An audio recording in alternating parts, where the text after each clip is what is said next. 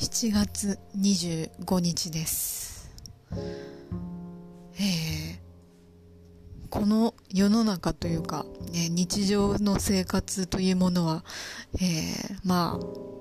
あの、心が温かくなったり、楽しくなったりするようなこともたまにはあるんですけど、えーやっぱりね、なんか怖いニュースだったり、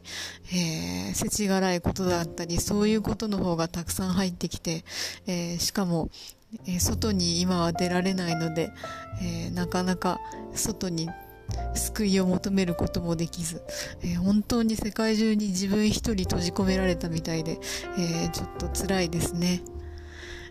えーそんな中、最近知ったこと、え座布団をクリーニングに出すと、え帰ってくるまでに1ヶ月もかかるということですね。え神は、えーこの一人ぼっちの私に、